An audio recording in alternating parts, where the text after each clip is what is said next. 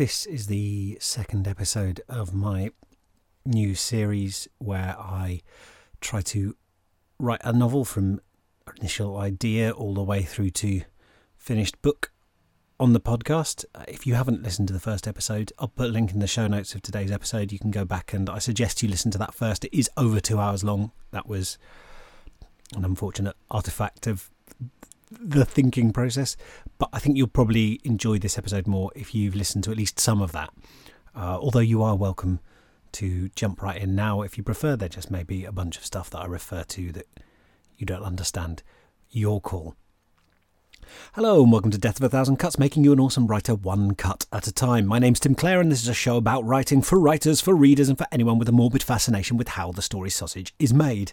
No time for an exhaustive intro today. Well, there is. I just don't want to do it because this, what you're listening to right now, when you could be out there in the world touching a stranger's face like a wacky maverick determined to expose the flimsiness of the social contract that binds us to stifling conventions like fiat currency and bipedal locomotion, what you're listening to, don't go out and touch a stranger's face unsolicited, by the way, please, uh, especially if you're in a country observing social distancing restrictions. Uh, it's a, a joke, I suppose, that inadvertently was in poor text. Look, be safe, be respectful of other people's bodily autonomy, even if there isn't a pandemic on and you're listening to this in some glorious future. I mean, much of the guidance suggests not touching your own face, in fact, so don't do that either. You know, the way actors do in, in those scenes where the person looks at themselves in the bathroom mirror before splashing cold water on their face. Don't do that either, although a lot of the science is suggesting that it's largely passed by errors. Anyway, look, no more pandemic talk at all, I promise.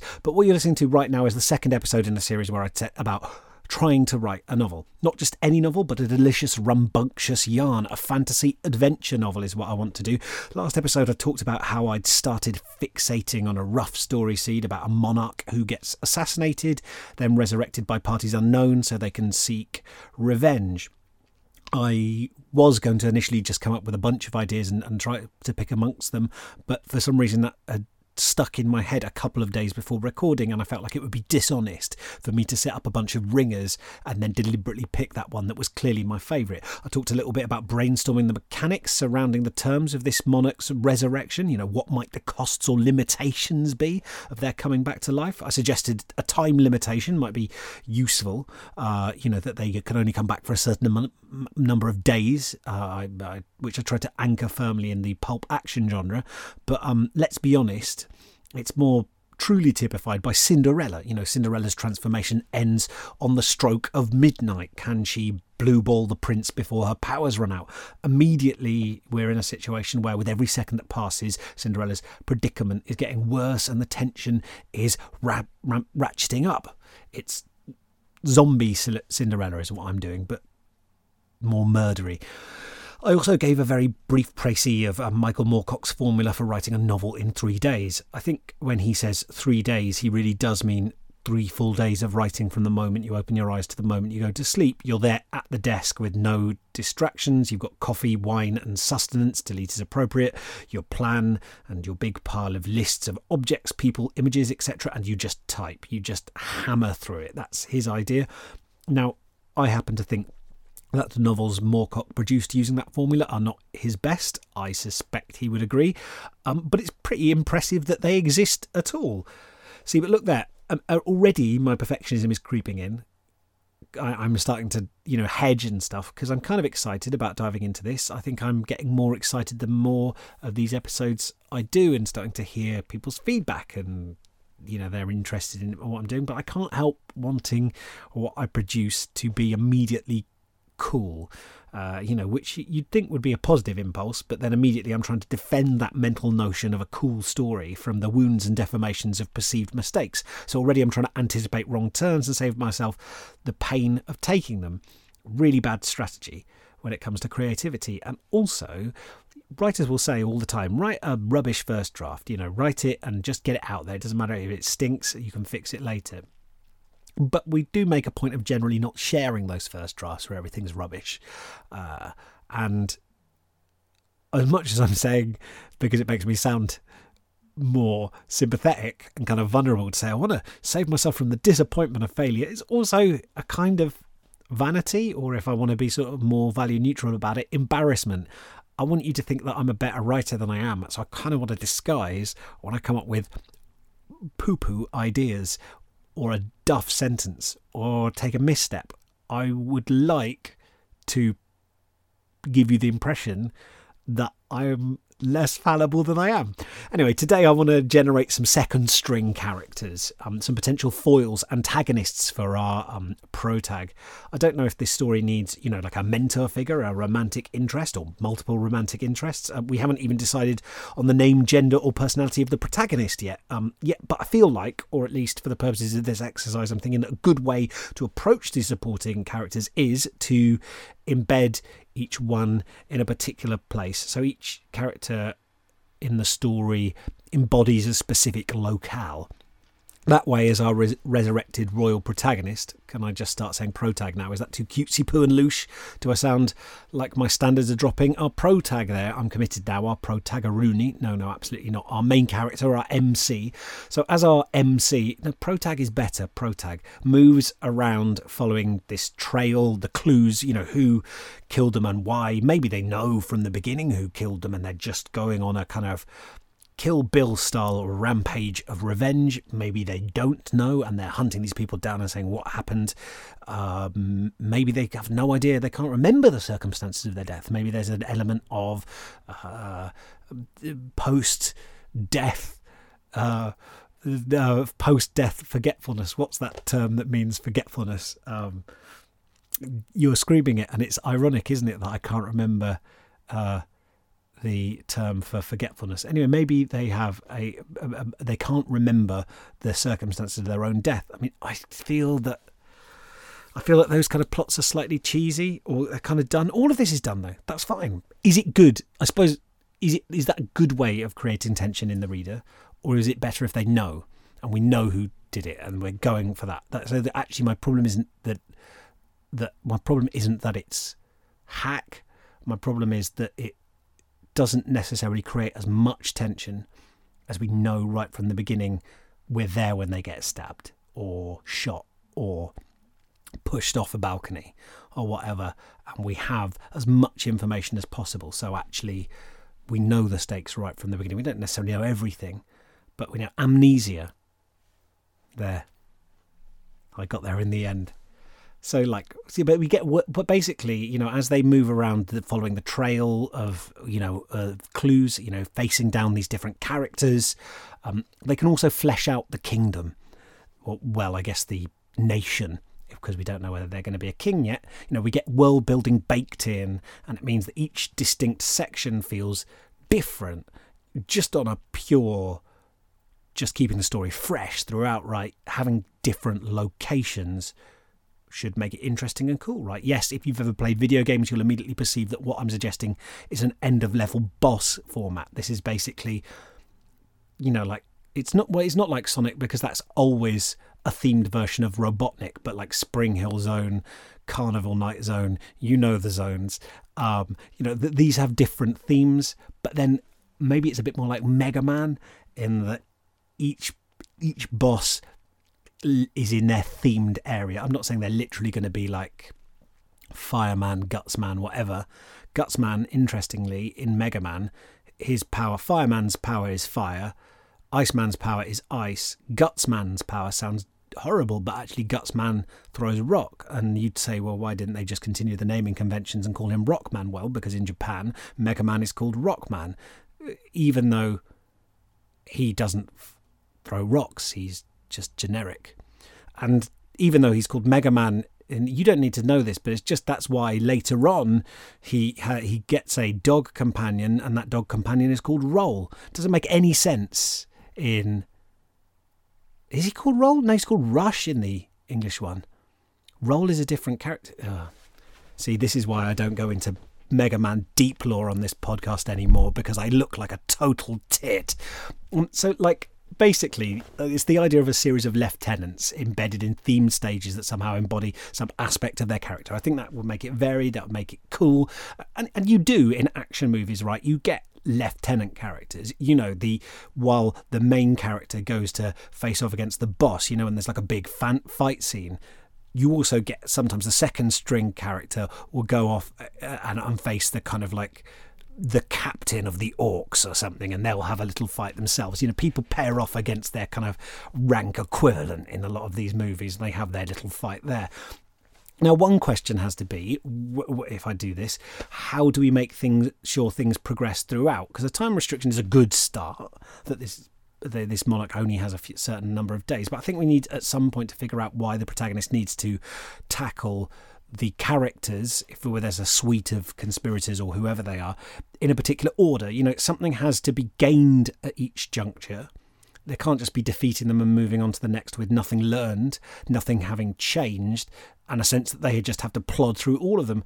Otherwise, it's less a novel and more a mini series with a sequence of Monster of the Week episodes, which isn't a bad format for a mini series. I'm just not sure it's a good way to do and structure a novel. Also, if the reader knows the the format because they you know readers are generally reasonably genre savvy and get a sense of what the shape of something is.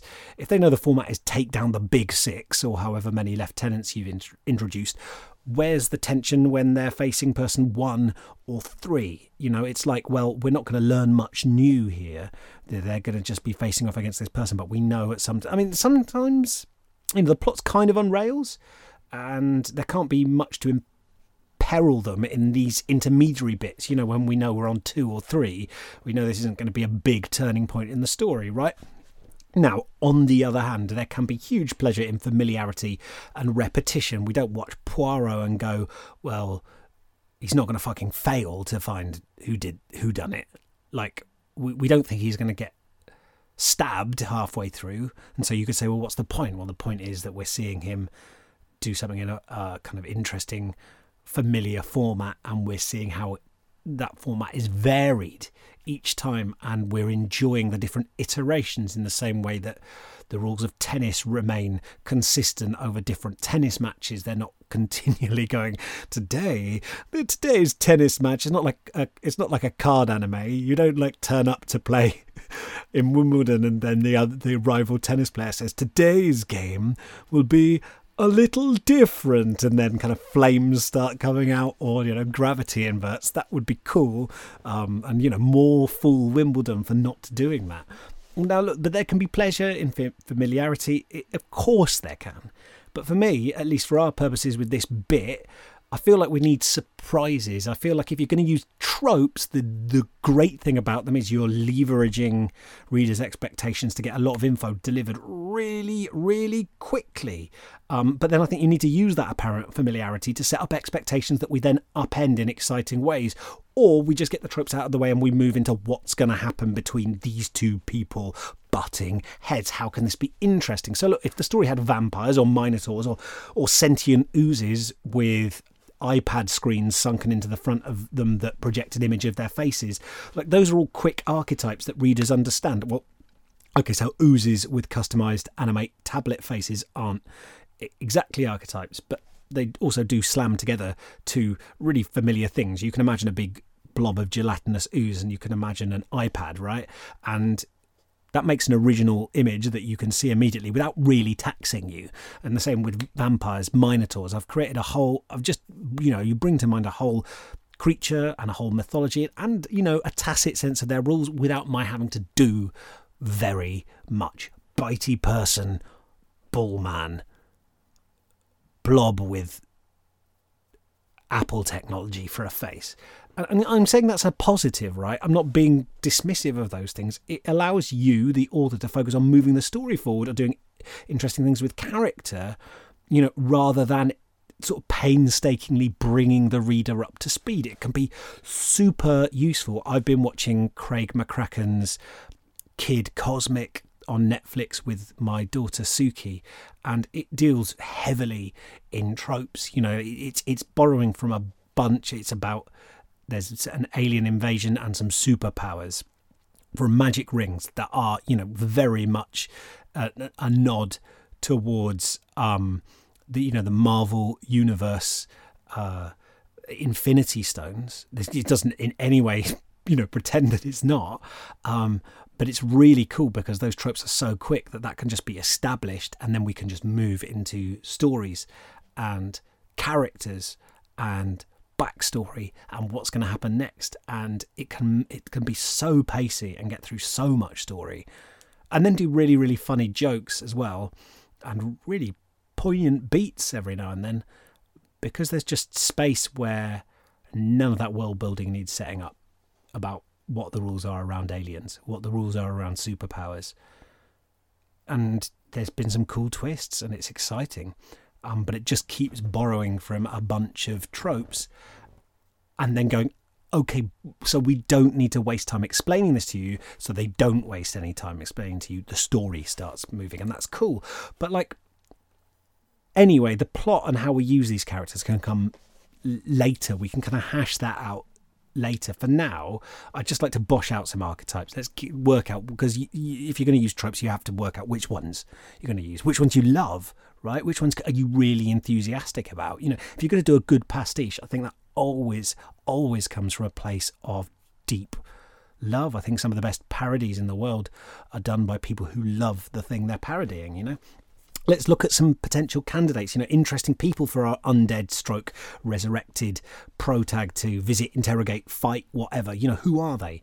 I'm not going to come up with their names yet. I think that's a sort of fiddly business for later on, but it would be cool to maybe nudge my creative production towards archetypes who imply a certain setting, you know, resonant archetypes. I tell you what, because I don't really know what I'm doing. I'm kind of making this up as I, I sort of always lead into stuff as if I'm I know what's coming next, but I don't because I don't know what I'm going to come out with.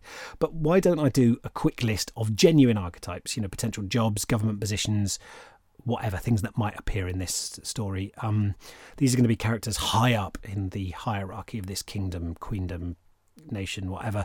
Um, and then once I've done monarchy, that's the term, that's a gender neutral term, isn't it? Monarchy. Then once I've done that list, once we've got some wet clay, we've got some people, some shapes, then we can come back and see how, or if indeed it is possible at all, we can give some of these archetypes an interesting twist.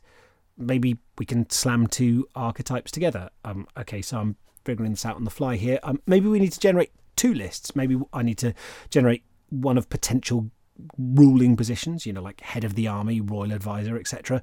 And the other is a collection of more generic archetypes from any situation, you know, like I'm thinking of ones, maybe ones that are stereotypes associated with specific domains. I'm thinking like K-pop idol, wealthy miser, etc. Got to be very cautious, obviously, when it comes to stereotypes, even if you're setting out to challenge them, that you don't accidentally end up channeling some tropes with very grim histories or problematic ideas because then even without your meaning to you might be coding a character as a certain type of person and speaking to even in unintentionally reinforcing some problematic narratives. You know you might without realizing it give the reader the signal oh i want you to compare this person to real world. Well there's no such thing as a quite like a real world stereotype, but this real world kind of trope, and you might just end up creating politics that you never intended because you were just grabbing without really thinking about what those things meant. Oh, God, it's not as easy as it. Well, it doesn't seem easy. It's never seemed easy to me. Look, maybe I'll just come up with some character thumbnails first. Let's kind of get this, get all our ducks in a row. Then we can have a look at them, see where we are, see if we can twist them. And when I say we, I mean I, see if we can twist them a little bit without making them overly complicated or fiddly or trying to cram 16 ideas into a sig- single person. Um, I'll go for coming up with some potential characters in this monarchy's hierarchy, let's say based on how it long it took me in last episode because I did give myself 10 minutes, but I'll give myself 20 minutes on the timer this time. Then I'll come back to you and let you know what I came up with. What do you say? Um, if you'd like to join me in writing or doing a creative list for 20 minutes, then I warmly invite you to do so. Just pause the podcast during the little musical sting I'm about to edit in, set a timer, and you can bosh out some ideas. Always a positive way to pass a short span of time that will vanish whether you choose to use it or not, but no pressure. But if you'd like to join me for doing 10 or 20 minutes of creative writing, maybe a list, maybe just a free write, maybe something on what you're doing, you know, I just I warmly invite you to if you want to. Um, either way, see you in 20. Incidental music break. Incidental music break. Incidental music break. Incidental music break. Incidental music break. Incidental music break. Incidental music break. Incidental music break. And I'm back. Phew. Here's what I managed. So here's my list, um, unexpurgated list. So a priest stroke archbishop of the official state religion, maybe a particular sect or subsect of it, or an abbot if it's like a monastery. Uh, I'll need some specific odd object of adoration like wasps, the moon, or some figure like a child drowned in a well or an iron bear.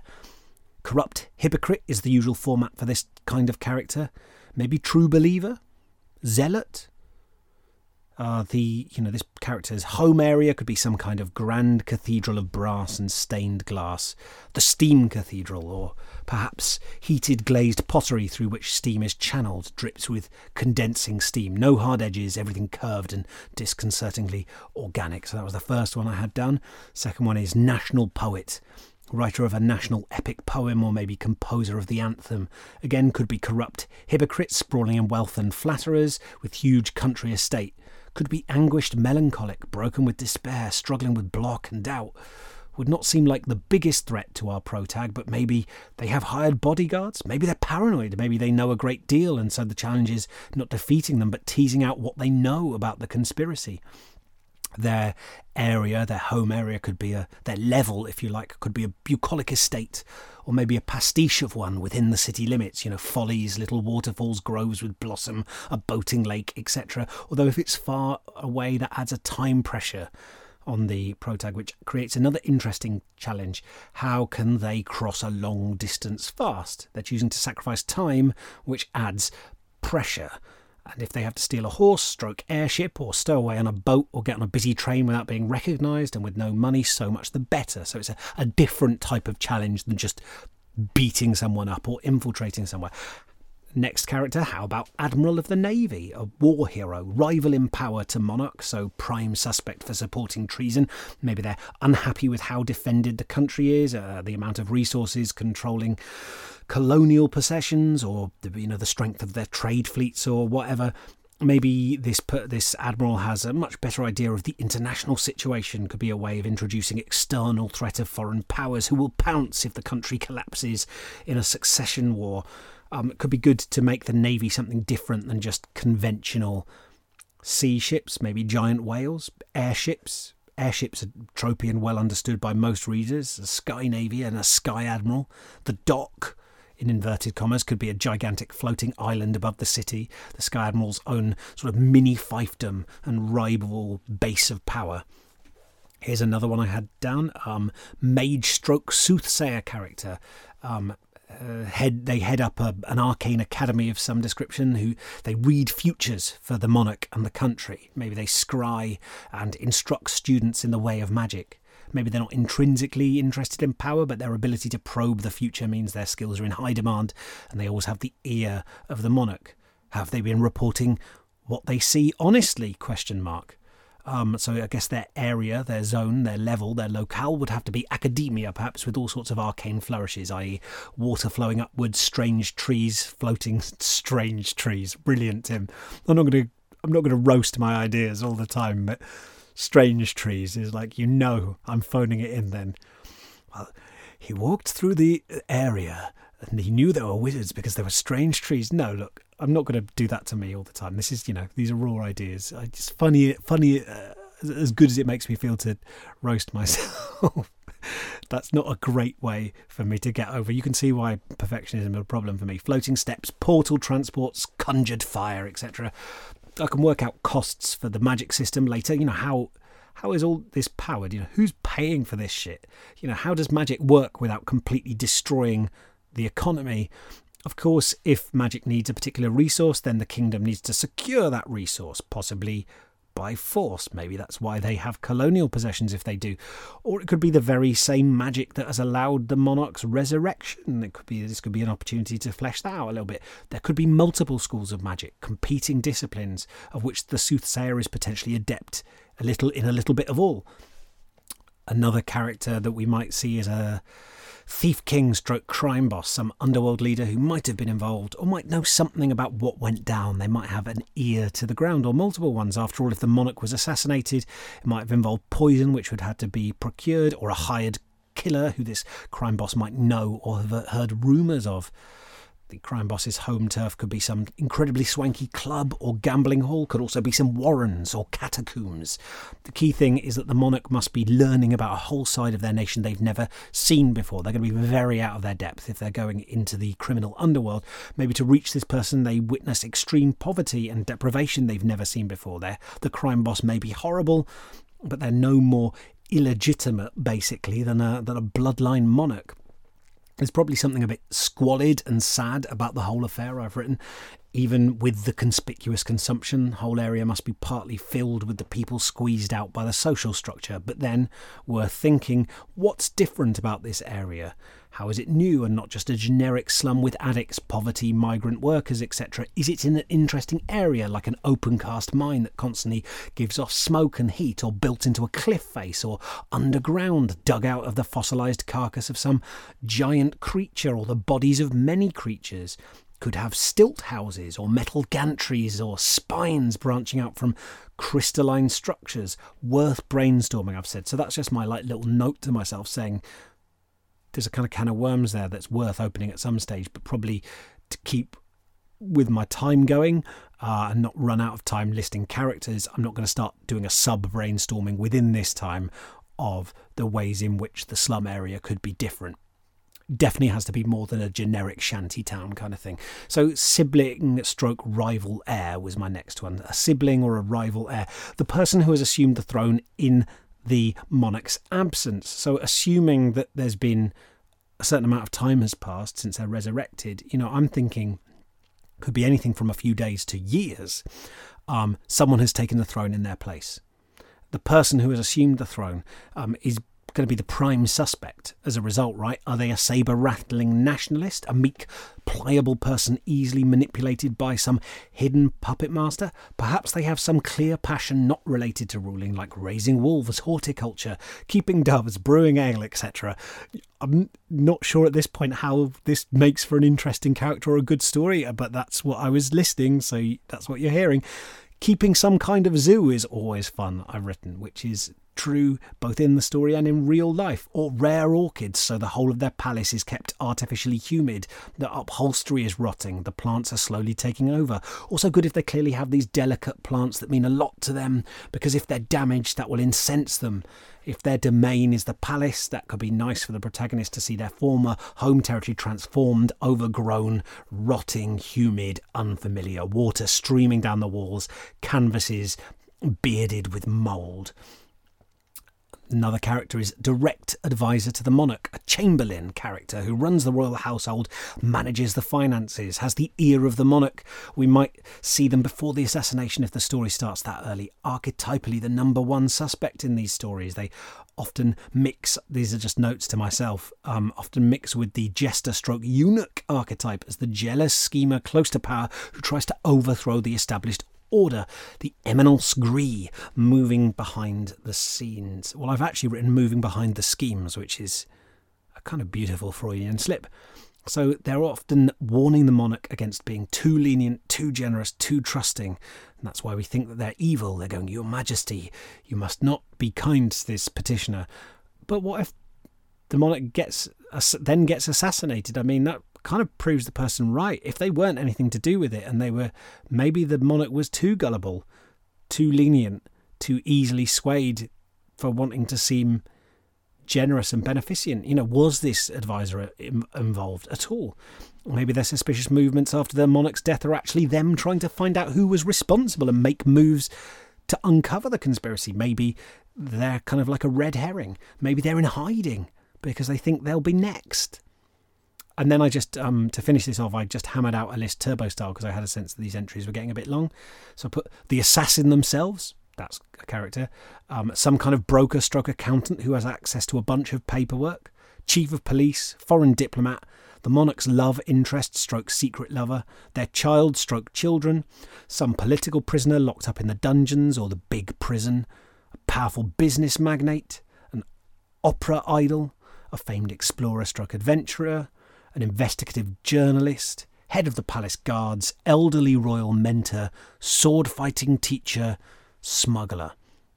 And that's where I got to when the time ran out. I don't know how I feel about that list. You know, like I guess I was deliberately trying to generate archetypes, you know, familiar characters, but maybe because of that, it feels to me like it lacks flavour. Uh, like I suppose some of my favourites, if I'm looking back over it, are do like sword fighting teacher that came late, and, and a few of these could be slammed together. You know, some of them that might be a bit empty. So not all of them are mutually exclusive. I like sword fighting teacher. I possibly like elderly royal mentor. I like stories with elderly mentors in. They're always a character I enjoy. Um, I like the idea of an opera idol. Just seems a bit different. Um, lover seems like it would be good to. I often shy away from including romantic stuff in stories or romantic interest, just because I'm always feel a bit uncomfortable doing it, a bit self conscious. So it could be a good thing. It certainly creates uh, just just it's just a point of tension. It could be quite good. Um, crime boss thing seems interesting. Difficult to know how to make that. They do seem super generic and really, really, really vanilla um, at the moment. Um, I like the idea of a soothsayer, a mage, even though again they sound but at least that's kind of like interesting and that's a like nice. I just feel that's quite rich, and I like the idea of them going to a territory that's all magic stuff going on, people learning magic, and us getting a sense of the magic system of this world. I really like the idea of this Sky Admiral, just because I like the idea of the character having to get up to a flying island. And I, I, have been reading a history of um, like science romance and st- ultimately steampunk, but it's uh, the art of science romance and steampunk and everything from, you know, like Robert Louis Stevenson and earlier stuff than that. It's a Japanese book, but it's all these beautiful posters, and there's stuff with um, old kind of Victorian autonoma, automata in it, and um, these amazing illustrations, and you know, uh, Captain Nemo and Ten Thousand Leagues Under the Sea, and these beautiful, beautiful old illustrations and Lewis Carroll stuff, and lots of Victoriana in there and some of the steampunk stuff and the early science romance illustrations of these sky cities with kind of gantries in the clouds and airships with great blimps and these propellers and I had some very weird dreams after reading it and seeing this emptiness of all these clouds and these sky docks. And I'd like to have some sky docks in it. I can just feel the little dreamy part of myself enjoying that. So I would quite like that one.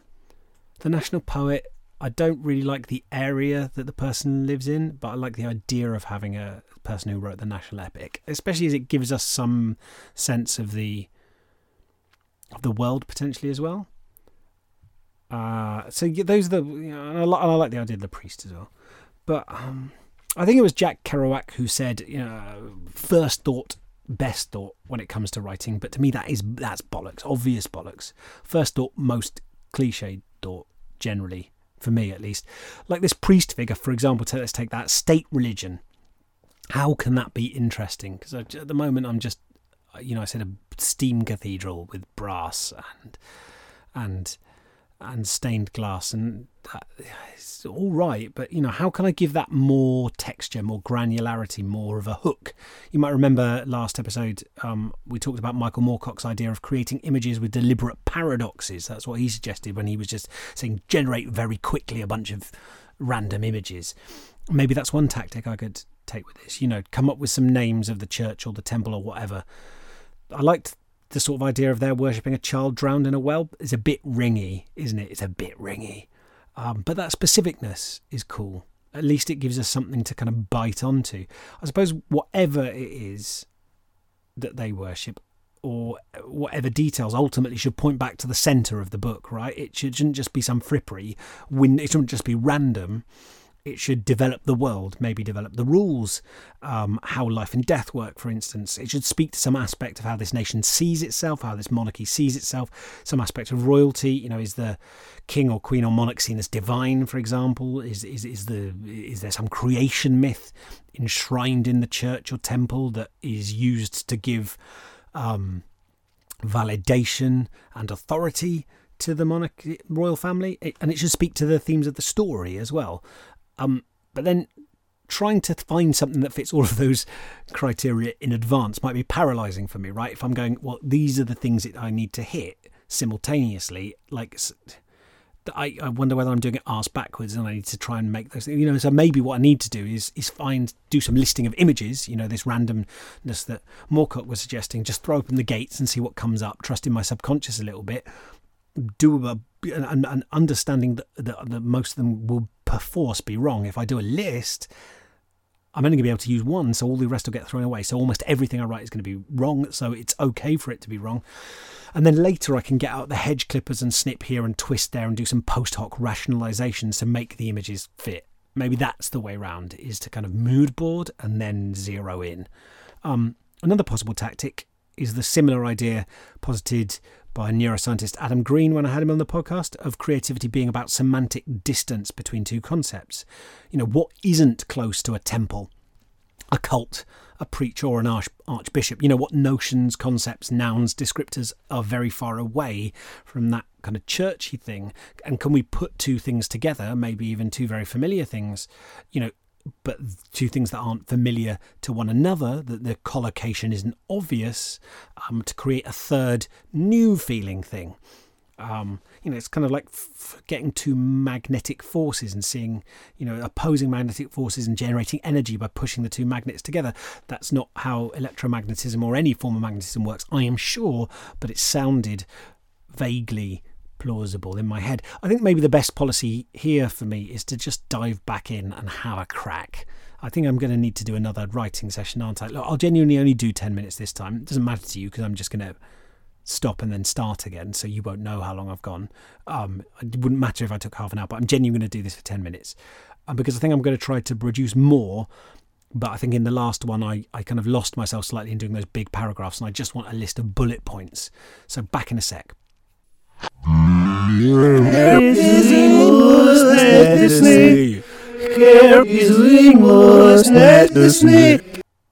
It's me, it's me, it's me, oh Lord, standing in the need of Clare. Tim Clare. Hi. Um, so I, I've done 10 minutes now.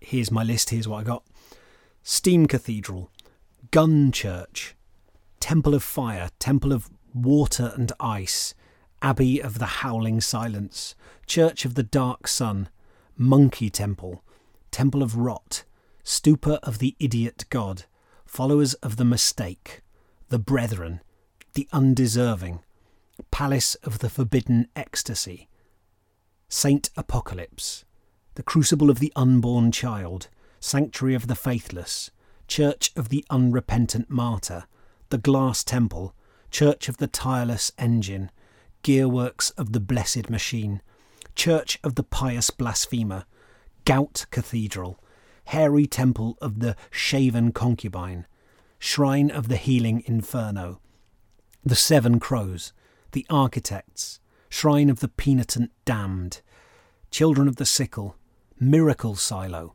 House of Dizzying Latitudes, Sect of the Chosen, Temple of the Pocked Moon, Church of the Unencumbered Beggar. Okay, so that was my lot. Um, some interesting stuff in there, some stuff that is patently dreadful that I considered removing and not sharing with you, but I think it's useful for you to hear. You know, Temple of Fire is you know doesn't scream um, originality or even something interesting, but I think you know it's useful for you to hear what what com- what genuinely comes up for me. Because you know every time I got blocked during that ten minutes because I you know that's not a lot of names for ten minutes and it felt like a long 10 minutes but I, every time i got blocked i had words in my head i was just simultaneously making the evaluation these are shit and inhibiting myself from writing them uh, which just meant i wasn't writing anything because I was trying to find a replacement instead of writing them down so they were out the way so I could move on to the next thing. If you spew words onto the page, a lot of them will be unconscious puns or associations with stuff you've already heard of. You'll just be accidentally plagiarizing things, and a lot of them will be bad. Sometimes it's worth, you know, it is worth spending a, just a second teeing up to see if you can go a bit further with your idea. You know, just just take it one more twist. But then after a point, that becomes its own kind of artifice, its own trick or gimmick. You know, you probably see with mine how I'm reaching for those deliberate contrasts more more Cox suggested, and how all strung together like that, they do start to seem a little bit samey, a little bit of a style. Still, it's obvious that part of me likes the idea of a big cathedral of steam and brass, or one with gears and cogs, you know, machine priests, basically, done before, but we said we were going to free ourselves from anxieties about originality. I will gladly tread well trodden paths. Gun Church is um is hilariously unadorned, I think. I I I, I it is hard not to read that list back without going full accidental partridge. I keep expecting to hear myself suggest monkey tennis. In fact, there is a few, a few lines down. I've written monkey temple. I've actually embraced my roots as a Norwich based niche audio broadcaster and become Alan Partridge, Monkey Temple. But what about that? You know, but what if we took one of Alan Partridge's classic ideas that he says into his um, dictaphone, Inner City Sumo, and applied it to this problem? What if it was a church that incorporated a form of sumo wrestling into its uh, ceremonies? Now, I'm aware in Dungeons and Dragons, the Temple of Kord has lots of wrestling based ceremonies, so that also is familiar territory. Um, so it turns out, even if you sort of make a ridiculous joke in comparison, that you end up backing into something that's like fairly mainstream. But it would be cool, right? You know, bulky acolytes wrestling one another out of rings, even if it was just in the background. That would be a nice bit of flavour. That would certainly be better. You know, I do like Church of the Unrepentant Martyr. Ooh, hey, here's a possibility. Okay, so here's here's a thought, right? Um, what if the state religion, the church, um, that we're talking about, um, has a mis- uh, un, you know, it's unrepentant martyr, right? Here's what I'm thinking. what, if, what if the unrepentant martyr, you know, what if the church has this Messiah or figure that they're actually waiting for? You know, that they've got uh, the equivalent of a second coming or, you know, some prophesied person. And what if the resurrected monarch of our story, either implicitly or in a way that to the protag's shock we can see for ourselves, you know, are recognizable as this figure of legend. You know, the story doesn't necessarily have to endorse the truth of this religion, especially if the tenets are sufficiently vague, but it would be cool to at least imply it. Um, and hopefully have some of that set up beforehand so the monarch's return and arrival at the temple is kind of like a reckoning you know, with the corruption. Maybe the church's sort of own, maybe, oh, this could be a sect within the church, um, or it could be the church itself. But this idea that the church has baked into it this idea that there's going to be the faith is going to be revived or is going to be purged. There's going, the faith is going to become corrupt one day, and then it's going to be purged by this figure who strangely fits the bill of this resurrected monarch. You know, I liked pious blasphemer in the church of the sanctuary of the pious blasphemer. That's flavoury too. It's a bit abstract but I like the words together. It suggests a conflicted, contrary figure of worship, an overturner, a revolutionary who's kind of going to be our protag. So I like that. I like tireless engine for different reasons. I, I guess because I don't want a, the church to, you know, just be a traditional British church or cathedral with stone arches and gargoyles and stained glass, much as I think British cathedrals are and churches are kind of interesting and cool and have their own history. It, it tends to be the default when we're thinking of those kind of places. What can be inside? You know, is what I'm thinking. Everything could be suspended by a network of ropes that crisscross almost like a spider's web. Some might be attached to bells which ring as you touch that rope. Maybe part of the religious rites are learning to cross the great interior without triggering any of the bells, remembering and internalizing the precise sequence of ropes necessary to cross the room silently. A, a giant spider or similar kind of beast could even live in the void at the top of the cathedral. Maybe it's one type of church, you know, maybe it belonged to some previous religion and it's been repurposed for by this second religion for different reasons. Maybe they took it over, maybe the previous uh, civilization. That maybe this is kind of like a the, the, the ruins of a lost civilization that this church has been set up in, um, and you know now the uh, parishioners worship this giant spider thing, or maybe the head priest is the giant spider. Could be a beast, or it could be, you know, it could be just a, a creature that eats people. It could be very, you know, highly intelligent. Creepy spider cults aren't you know, admittedly they aren't very original either, but a bunch of ropes everywhere certainly makes for a great visual. Thinking about it, I'm pre- that is a scene. It's not ropes; it's a literal web. But th- there's a scene in in the nineteen in the nineteen eighties fantasy movie Krull where someone has to cross a giant spider web. So maybe that's where I'm getting the visual from, or maybe it's from nineteen from Gladiators in the nineties. Who knows? But like you know, I, I think it, it could be a cool visual, could be a potentially fun action scene to have loads of ropes all strung up everywhere. Maybe we don't even know the head priest is a spider thing until we encounter them. You know, that like the protag wouldn't think to mention it explicitly. You know, if they were going to go and see them, it wouldn't come out in their point of view anymore that I'd specify a friend I was going to visit was human. Like everyone knows this person is a spider. So there could be clues, right, in terms of some ways that they refer to them. But it's, and then we encounter, they go and see the priest, and we encounter them for the first time, or the thing that they worship, this spider, and, and we'd be like, oh shit, it's a spider.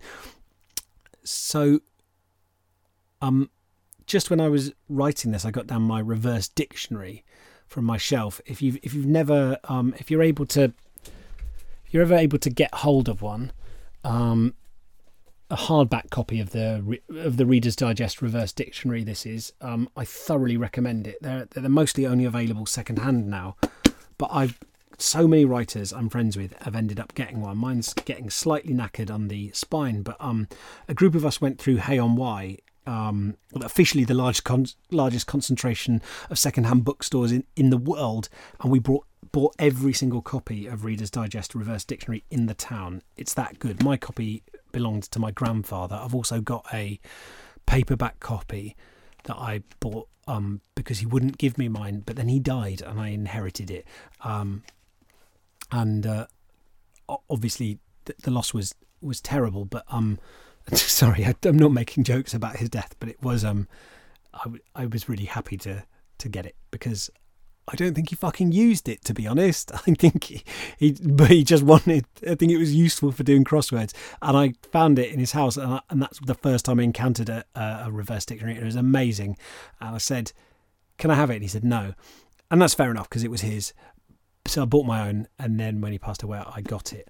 So I win. No, that's not that's uh, no, I love him dearly. I'm just um, in a spiral now of, of making meta jokes about the joke. Look, but it is amazing. It's such a useful book. So what you do with a reverse dictionary is you look up the general word, and it gives you specific terms associated with that word. So I just looked up spider, for example, and it has this word for a spider's for a spider's nest, uh, nidus.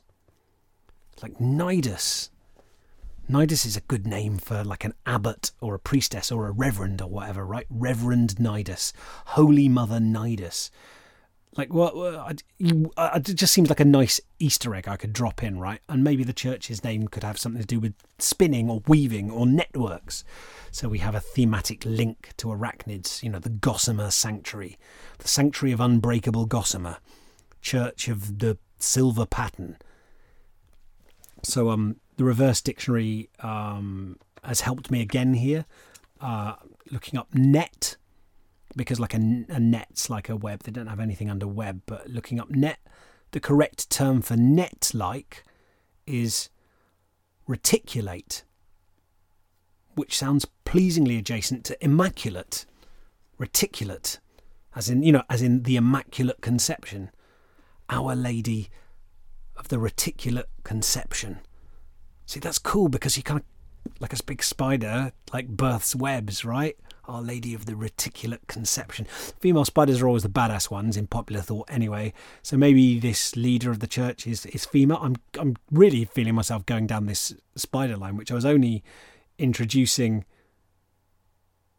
as a, a just a suggestion of something interesting that could be inside some ropes, and now we've gone to webs, and now so maybe the, this leader is female. You know, Mother Nidus, abbess of the Church of the Silver Pattern, where they worship Our Lady of the Reticulate Conception.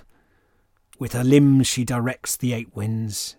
With her shining eyes she observes the spheres in their unceasing orbits. With her spinneret she weaves the threads of mortal fate. Those she blesses take on something of her perfect form. So, Our Lady of the Reticulate Conception is the deity or object of worship. The Church of the Silver Pattern is the name of the religion, and Mother Nidus is the abbess who runs it, who may have arachnid features. Now, that to me, while being tropey as hell, right? It's not like we haven't seen those things before, those elements, but it's also kind of cool. I'm willing to say on there. Like, I'm kind of into that. I'm excited about it, which is all that matters at this stage. No, it's not original, but it is specific. There are some names, some proper nouns. It just feels ever so slightly lifted from priest, church, state, religion. And I feel the first stirrings of when our resurrected sof- sovereign has to go and see Mother Nidus, has to go and face her because maybe Nidus knows something. Maybe because Nidus was one of the plotters and our protag is seeking revenge, finally confronting this hub of clerical power. In which case, we can see precisely why they might have been, you know, why why the monarch might have been reluctant to directly challenge her until now. You know, maybe her church, you know, we don't know who is part of the church. Maybe its membership is partly secret. Um, maybe people wear hoods when they go there or something, so you don't know who in your hierarchy, who in your guards is a member, and, and, and when it comes down to it, is their first loyalty to their sovereign or to the church? That already feels like a more exciting, atmospheric, different set piece when the monarch finally goes into this church, this huge void inside the cathedral space that's just strung with ropes you know, a fight in the Church of the Silver Pattern or a confrontation or even like a tense chat, a standoff is going to feel so different to just, you know, some grey haired Wanham priest lighting candles in a standard church with stained glass and pews. Okay, so I, I think actually that's a nice introduction to this, and I, I, might stop there now. And maybe next time I can take one or more of the other character ideas and see if I can flesh them out in the same way maybe I won't be able to. That you know, uh, that you know, sounds planned all of this, but I genuinely don't know. I I, I don't know what's going to happen. I'm I'm working out what I'm going to do next episode.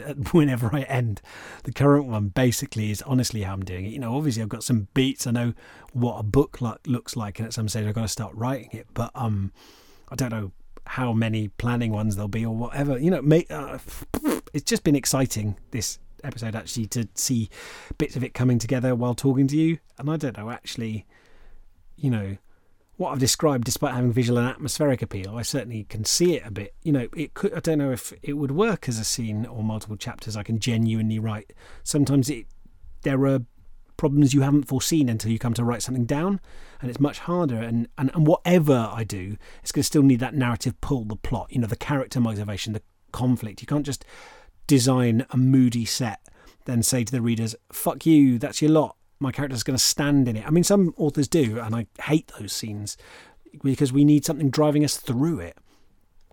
Um, uh, you, you know, it, I mean, you can obviously design a moody set and say to the readers, fuck you, because that's literary fiction. That's another litfic zing for you, friends, an unfair one. Maybe a reasonable characterization of how I pr- approach litfic, at least. So more of a show of personal inadequacy than anything else. Right, dear ones, thank you for joining me for a second episode. Mercifully shorter this time. I'm going to try and keep these coming week on week. This was fun, um, a little bit nerve wracking, but okay. I hope it's got some neurons pinging for you, some little action potentials firing away in your creativity nodes, which are a real thing located in the anterior dorsolateral borealis, just beneath a long cone shaped structure known as Benson's doobie. If you enjoy the show and what I'm doing here and you'd care to support me in my possibly doomed mission to write a whole ass novel on the podcast from beginning to bitter end, you can help me have the time and resources to do that by dropping me a few beans via my Ko-fi page. That's uh, www.ko-fi.com forward slash Tim Clare. There's a link in the show notes and on my website, timclarepoet.co.uk, and also on my Twitter uh, bio. You can click through. Um, also on my website, timclarepoet.co.uk, you can drop me a line. I love it when you write to me. Uh, not necessarily you personally, but people. Let me know how you're getting on with your writing. I'd love to hear that. You know, what you think about what I've talked about so far. Just um, click on the contact me link. I don't get round to replying to everyone who writes to me, um, but I do promise I read them all. Right, that's it. We're done. Take care of yourself, demand and expect that others take care of you too. You are so, so valuable. People won't always reflect that back to you. Doesn't make it any less true. Thank you for listening, and I hope you have a wonderful week of writing.